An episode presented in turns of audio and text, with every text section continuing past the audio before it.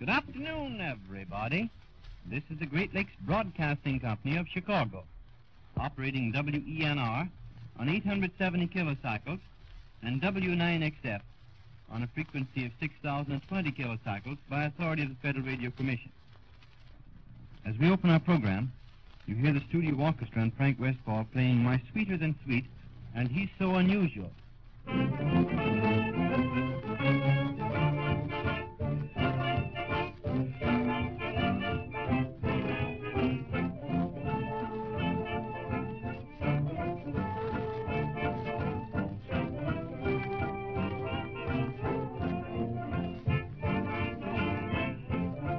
Let's just go ahead. Let's take in the setting. All right, the, the United States is sliding deeper into the Great Depression. Uh, of course, kicked off by the Black Tuesday stock market crash in late 1929.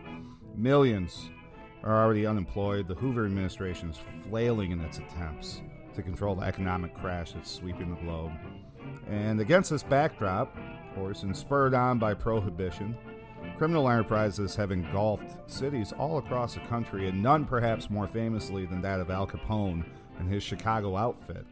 The St. Valentine's Day massacre stole headlines nationwide in early 1929, creating a, an almost mythological uh, status for the city's gangsters. And so crime found a welcome home, right, in the city by the lake. You know, in Chicago here, a town that would bear the burden of the Depression more than most. Its government was nearly insolvent. Uh, its manufacturing base was on the way to, an incredible 50% unemployment within 48 months of the beginning of the Depression. But, but the city tried to soldier on. That they'd already planned the 1933-34 World's Fair, uh, touting, of course, Chicago's Century of Progress. This was already on the books for, for the rail hub and, and manufacturing center uh, uh, of America was really determined still to put on this great show for its visitors, despite what was the, you know the, the economic ravages going on throughout the country. And so, with that, uh, already completed was the Grant Park Stadium, which would be renamed Soldier Field in honor of those lost during the Great War. Uh, Union Station, which is now a, a neoclassical icon of the city, soon followed. Uh, the future Midway Airport was completed. The straightening of the Chicago River was completed. Uh, the new West Side Chicago Stadium, home of the Blackhawks and later the Bulls, was completed. And uh, the christening of the, of the, uh, the Merchandise Mart, which was the world's largest building before the construction of the Pentagon in the 1940s. And along the lake, uh, in the late weeks of May 1930, and astride the columns of the Great Soldier Field, uh, the Adler Planetarium and Shedd Aquarium both opened uh, just weeks before a football club from Glasgow ride into town. So, this is a scene the champions of Scotland found in the second city of the United States. And this is the scene of the first edition of a new CROpod special series in Heart and Hand as we're going to look back on the great North American tours of Rangers Football Club, starting with 15th June 1930 as Rangers take on Chicago Sparta.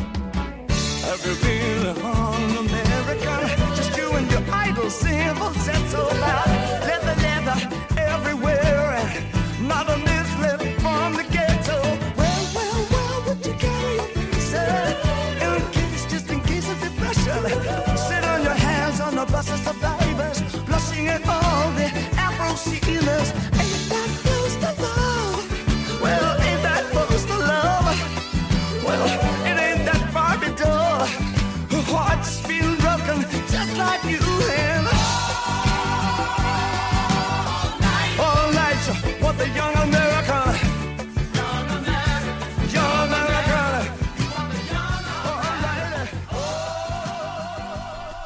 Into the first episode of this new CROpod project on uh, Heart and Hand here as I take a look at the uh, the great North American tours of, of Rangers Pass. For the first episode, I'm going to stick kind of close to home. We're going to look at uh, Rangers stop in Chicago in June of 1930 uh, when they, they came to take on uh, Chicago Sparta following a 66 hour train ride from Calgary, Alberta on the 14 stop North American tour. Just to get a little background here and get some of the stuff out of the way because, you know, obviously we're going to talk more about some of the some of the other matches on this tour as the series progresses.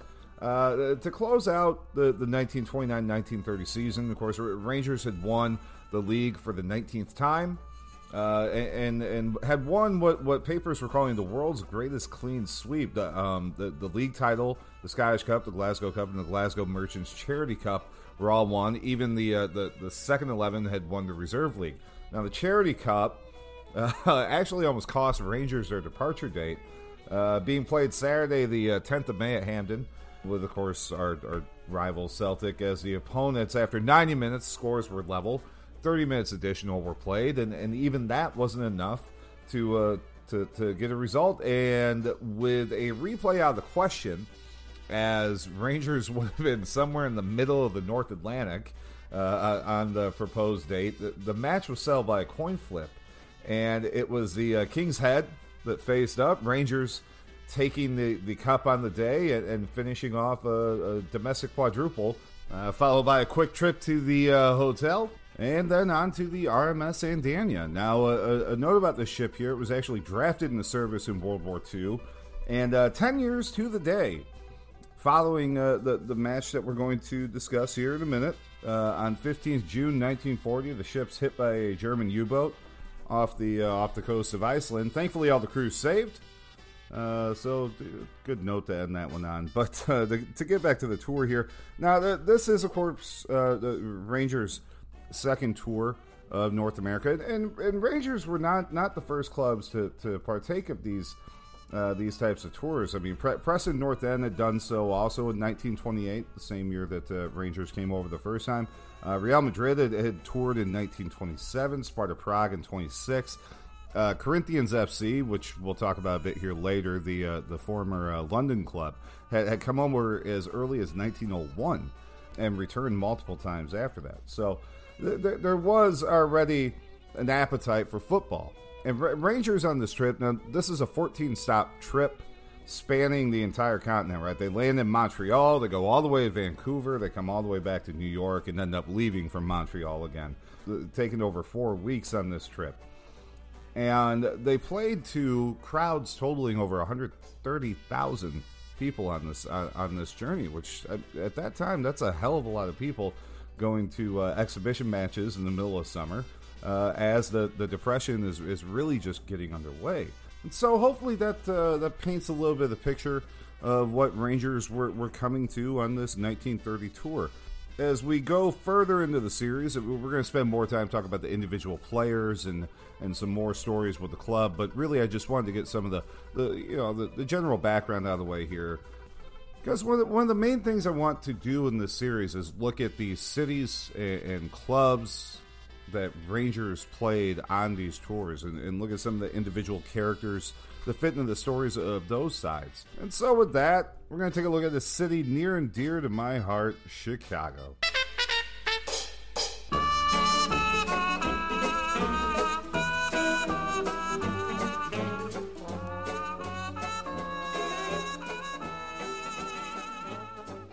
So, a century of progress. All right, let's let's start there. Let's start there with the name for the uh, forthcoming 1933-34 Chicago World's Fair, set set for a couple years after Rangers visit, but I think is a really good inflection point for how the city was viewed. Of course, Chicago um, had been around for slightly more than a century, like, like every other North American uh, city. Uh, Native Americans have been there for a long time, and in fact, uh, Europeans arrived more than a century before. Uh, it was Jean Baptiste Point du Sable, uh, a black man of French African descent, possibly from Haiti, who arrived in 1780. And then you fast forward 150 years and everything is great.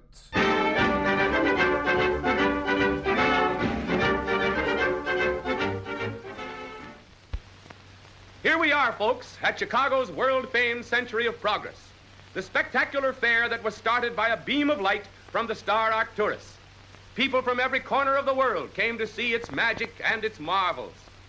No less than 22 millions of them came swarming into this colossal show to witness the brilliant handiwork of its modern, unparalleled ingenuity. Of course, that's not the case. Americans get there really in 1803 when Fort Dearborn is built. And this is on land ceded from Native Americans. I think ceded is, is the way that we say stealing. Uh, the, the original fort is destroyed by the War of Horrible British Aggression uh, in 1812. Chicago itself begins with a modest population of 200 people in 1833, and this is this is a swamp. I, I think I can't really overstate this enough. The the site that Chicago was built on was a swamp on the southwest corner of Lake Michigan. So for this city to rise in the way it did was was a pretty incredible situation, given that Detroit was already established, uh, Cleveland was already established, although Lake Erie itself is a hellhole. So Chicago's incorporated in 1837, and, and, it just sparks an era of rapid growth. Right for for the next few decades, it's it's the quickest growing city in the world. Railways open in the 40s, in the 1840s, and uh, canal connections to the to the Mississippi River open around the same time too. So now you have this industrial manufacturing hub right in the middle of the country, and uh, immigrants come from everywhere. So this here is where I think we see the the true progress of the 1800s because they build sewage systems. Holy shit, sewage systems! And not only that, this some of the stuff that they do here is a little bit crazy. I'm not even going to lie. They take the whole central part of the city and raise it with hydraulic jack screws so people stop living in their own shit. The problem now is that it's flowing into the river, then to the lake, then back into the water system. So now they're drinking it. They reverse the flow of the river, taking its water away from the city and toward the Illinois River via the Chicago Sanitary and Ship Canal. Every now and then, we look at things done a long time ago, which would seem impossible today. The reversing of the flow of the Chicago River would still be regarded as an engineering marvel. They basically took nature and reworked it. When the first French explorers visited this spot in the 1600s, of course, the river was wide open. But Chicago grew very big very quickly. The lake was getting polluted and by the late 1800s, city fathers decided something had to be done. And this is the true progress of the 1800s, the, the revolutions in, health for, for city populations. I mean, the, the, Chicago was at the forefront of all this. The aesthetic progress was undone by a cow in October of 1871. Uh, of course, Mrs. O'Leary's cow kicked over a lantern in her barn, allegedly, and the Great Chicago Fire wiped out about five square miles of the downtown area.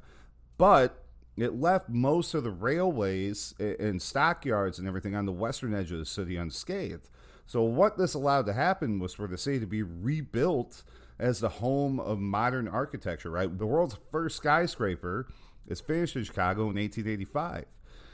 So, it wasn't really a century of progress, a steady century of progress. It was 50 years of, of engineering feats to allow the city to even exist, a fire to decimate the extant city, and then 50 years of building on a perfectly clean slate on the shores of Lake Michigan. And with all this, the, the immigrants flocked to the city by 1900.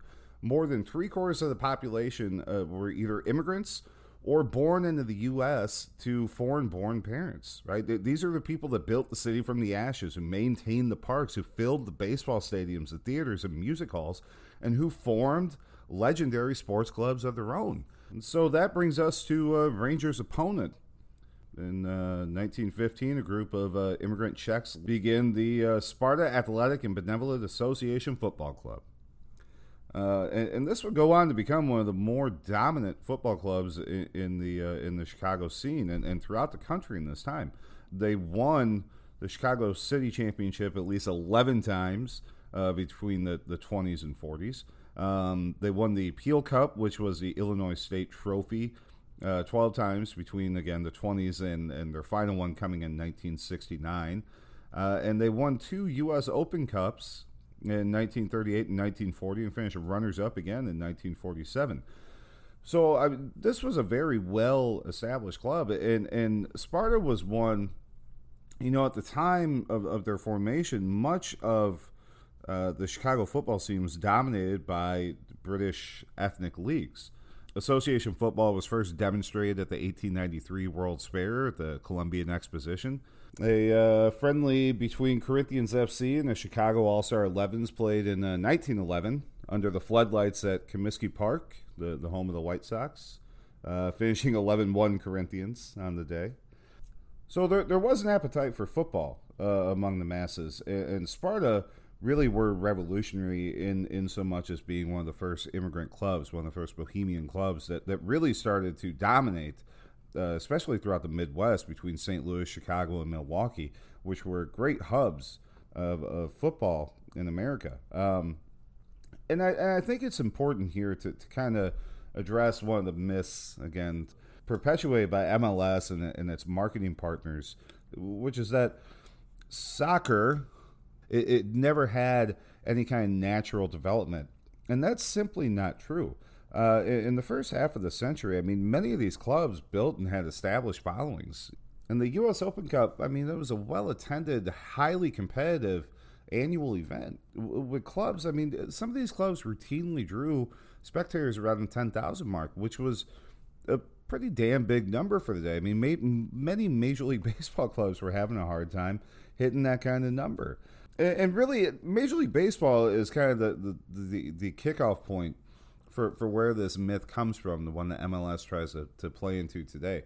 I mean, one, the Supreme Court gave it the power to operate as a monopoly, right? And, and coming out the back of the, of the, failure of the Federal League, which tried to challenge the supremacy of both the National and American leagues in, in the mid 19s, the Supreme Court basically gave MLB the carte blanche to operate uh, as it saw fit in in the professional aspect of the sport.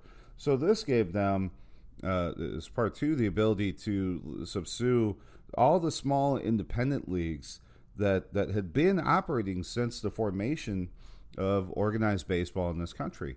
And what, what the Supreme Court decision uh, effectively did was, again, allow Major League Baseball to, to monopolize the talent and, and, create what we have now as, as the modern franchise system in American sports. The NHL followed suit, the NFL soon followed suit. And so since then, you know, it's it's driven these smaller independent clubs like Sparta, uh, like RWB Adria here in Chicago, like Bavarian uh, Football Club up in Milwaukee, into this kind of realm of, of non existence because every attempt to organize football in the United States since then has been driven by a franchise-based system. And so here's here's the space that, that Chicago Sparta operated, right? Again, formed around 1915, but really it wasn't until 1923. Um, in that year, the, the club was able to sign a bunch of new Czech immigrants who had experience in association football in their home country. And they began this period of absolutely dominating football in the Chicago scene, right? Uh, again, because they drew on perhaps a wider base than, than the, the classic ethnic British clubs did. I mean, there, there's a period between 1927 and 1939 where they win 11 of the 13 leagues competed during that time. So that this is not a club that's going to shirk the challenge of Struth's boys coming to town. I mean, they, have been playing international friendlies uh, uh, going back to, to the early 1920s, and they played in some of the bigger stadiums. They play in Comiskey Park, they play in Soldier Field when, when some of these larger teams come. They have their own ground down on the south side at the corner of 21st and Coster that seats around 9 to 10,000 people, finally paved over as a parking lot for nearby factories in the 50s. So uh, this this is a real football club. I, I think I think it's it's one of the hard things for people to grasp on these tours. Yes, they were exhibitions, and obviously Rangers were a superior superior club to, to the ones that they were coming in the face. On the 1930 tour, of course, I mean, we played 14 won 14, scored 68 goals, and only conceded 20, right? We were by far the better outfit, but a lot of these were very good professional clubs.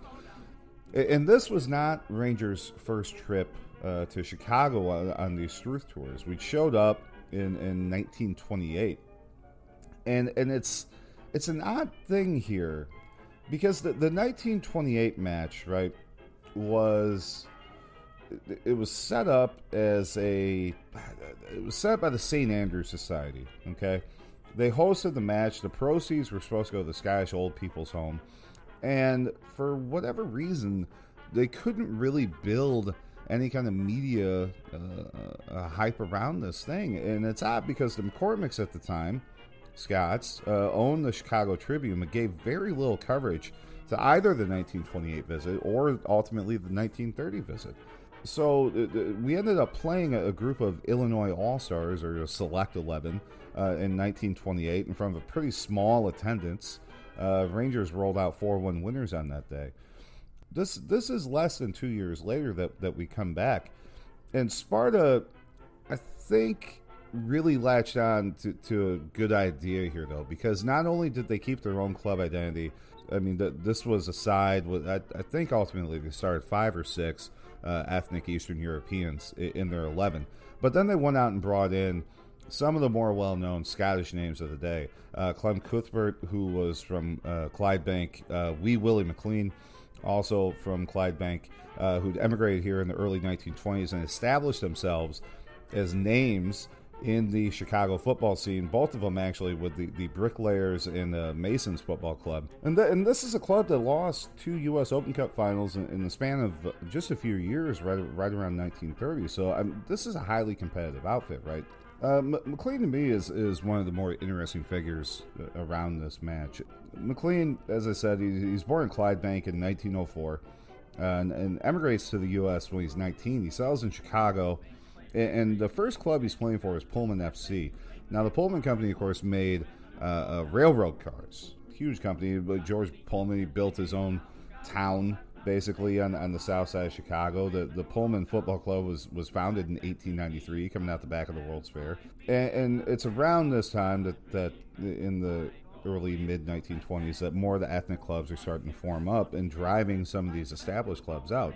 McLean then hops to the uh, Chicago Canadians Club and then finally to the uh, Bricklayers and Masons uh, Football Club, who he's playing for when when uh, he, he comes into the uh, the Sparta side for this Rangers match. McLean actually ended up, he, he goes to the World Cup in 1934, right? Uh, the U.S. defeats Mexico 4 to 2 in World Cup qualifier. Of course, we, we lose to Italy um, in 1934. Comes back. He's playing in St. Louis at this time, and and, there's some.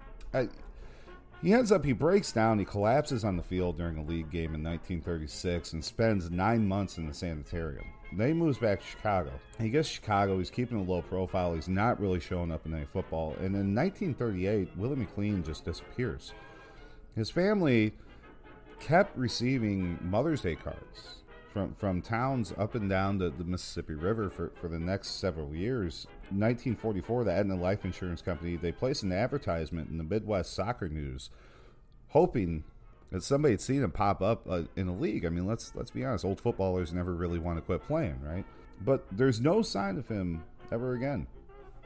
So Willie McLean, who, who plays a, a key part, and again uh, is is the really the highlight uh, of the Sparta side drafted in to, to face Rangers on this day. And so let, us just bring us to the match here. Uh, Rangers have left uh, Calgary uh, just a few days before, which is a hell of a trip. I mean, over 2,500 kilometers from Calgary to uh, to Chicago, and, and, there there's a note along the way on on this trip, um, which I'm I'm not a dumb man, right? Bill Struth's been dead a long time, but I'm not going to question him. But but there's a note that's come up before, and uh, I believe you can go find this on Follow Follow somewhere in, in the forums. But but this is this comes up uh, from a newspaper in New South Wales, dated uh, 15th August 1930, so a couple months after this.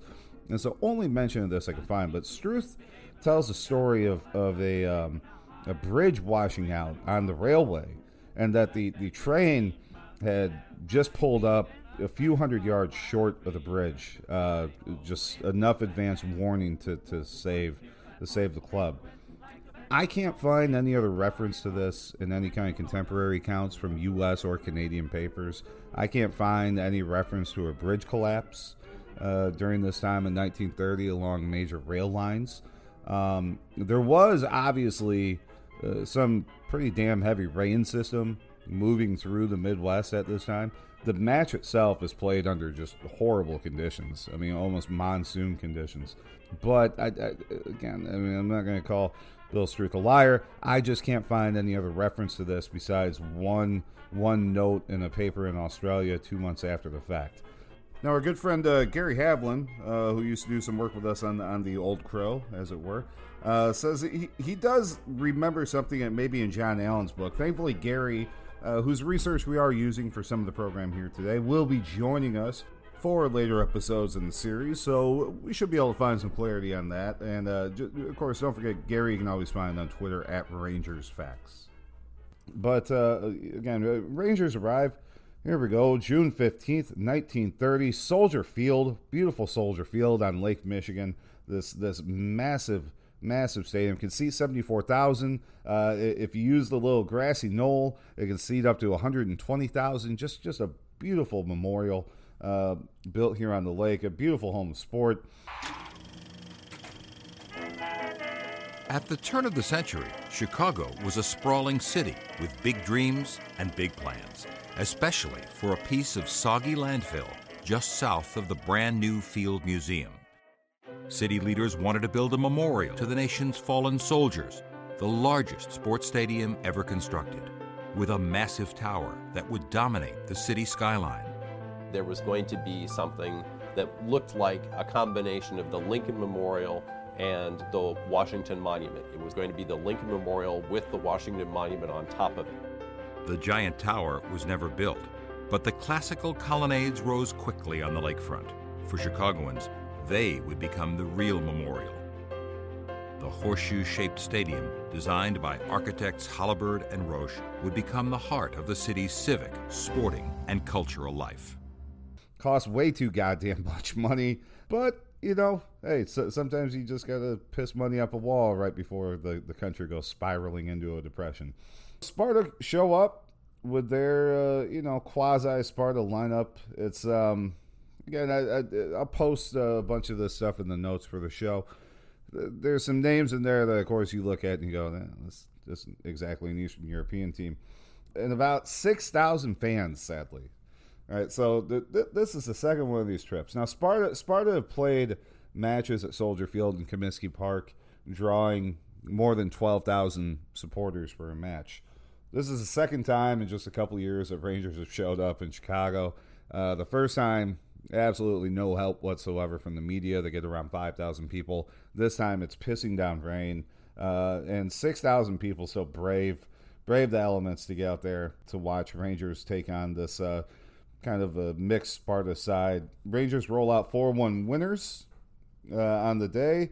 And then, by accounts, a pretty good spectacle. Again, McLean puts on the show for for the home side. Rangers just do what they do. I mean, McPhail and Morton start replacing uh, the Messieurs Brown and uh, Nicholson. And Struth was really he, he was he was. I mean, th- this is a point where he's really rotating attack, especially after the season's over, right? I mean, th- this is a 14 match tour covering the entire span of the continent. I mean, Rangers depart in Montreal, go all the way to Vancouver, British Columbia, turn around and come back and play matches along every stop of the way. So R- Rangers grabbed too early through uh, Morton and McPhail.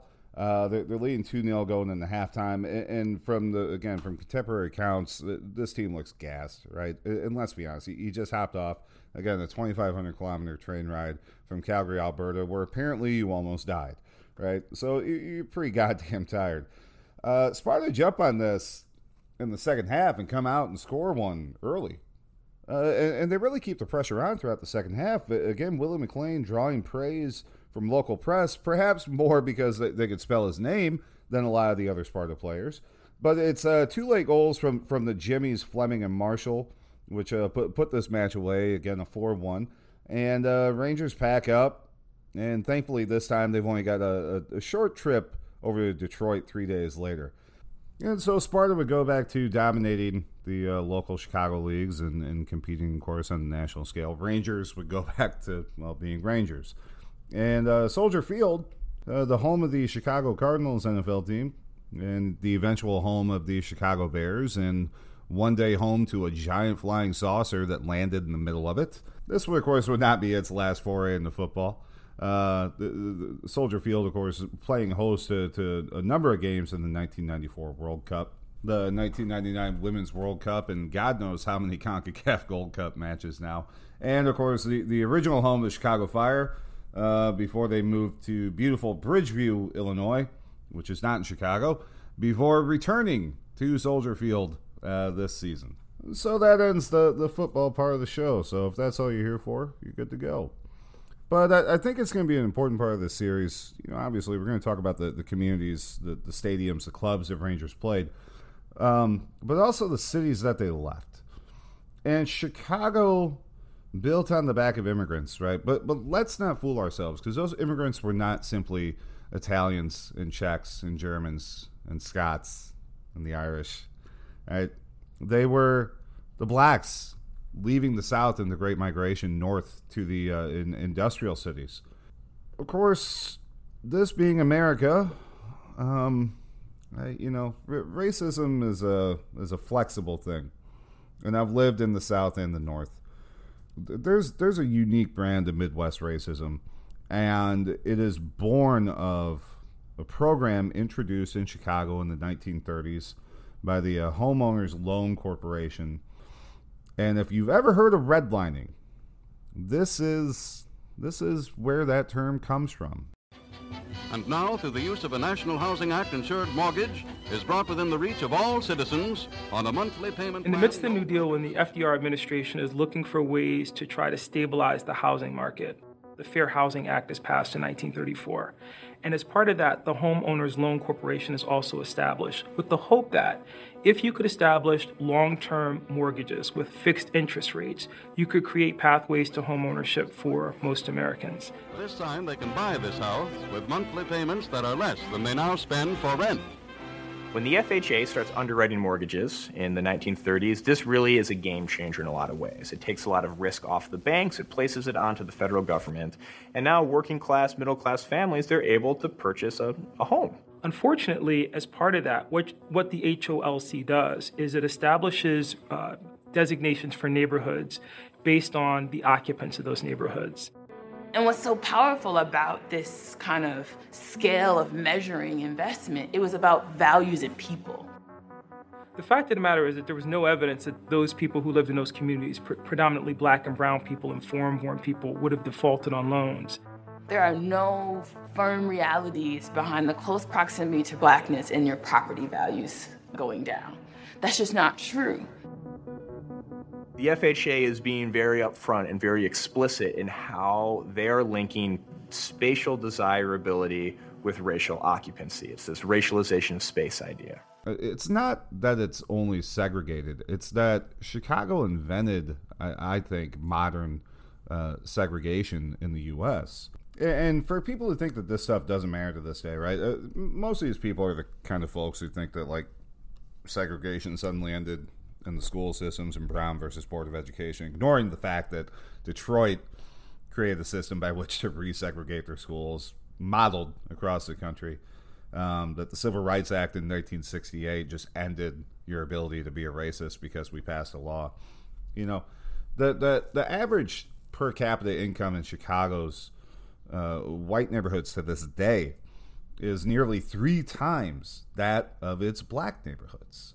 And then, of course, there's the incarceration rates, right? The the incarceration rate in uh, West Garfield Park, which is the, the, the black neighborhood with the highest rate of incarceration, uh, is nearly 40 times higher than that in the white neighborhood uh, of Clearing, which is the, the white neighborhood with the highest rate of incarceration. I believe it was Robert Sampson, the, the, the Harvard uh, um, sociologist, who said that blacks and whites inhabit such different neighborhoods in Chicago that it's not possible to compare the economic outcomes of black and white children. But I'm not going to end this on a uh, total down note. Uh, to me, Chicago is still the greatest city in the world, and it's pretty damn cool that Rangers have a, a couple footnotes in the history of this great city. is my kind of town. Chicago is my kind of town. Chicago is my kind of people too. People who smile at you, and each time I roam, Chicago is calling home. Chicago. That, my friends, will do it uh, for the first one of these. Uh, the CROpod on Heart and Hand here goes back and looks at stops along the great uh, Rangers North American tours of yesteryear. Uh, my hope going forward is to get some of our friends involved with interviews. Obviously, Chicago's a city I, I know quite a bit about, but as I branch out further to some of our Canadian stops or places along the eastern seaboard, uh, I'm going to be looking to bring in local uh, local voices, hopefully to, to lend a little bit more color to the setting. You got to take a minute here, of course. Thank Gary Havlin, who, like I said, will be back for some of the later episodes. Uh, WTTW Chicago, ABC 7 Chicago, uh, Minneapolis PBS station, the Chicago Tribune. Uh, a gentleman by the name of Logan Gabriel, who wrote a dissertation at Northern Illinois University on football in Chicago around the turn of the 20th century, which is a hell of a, a interesting read beyond just the stuff uh, dealing with Sparta. And let me know what you think. Hopefully you liked it. If not, tough shit. Go listen to the regular CROpod, and we will see you for that one here soon. Bye. One town that won't let you down. It's more.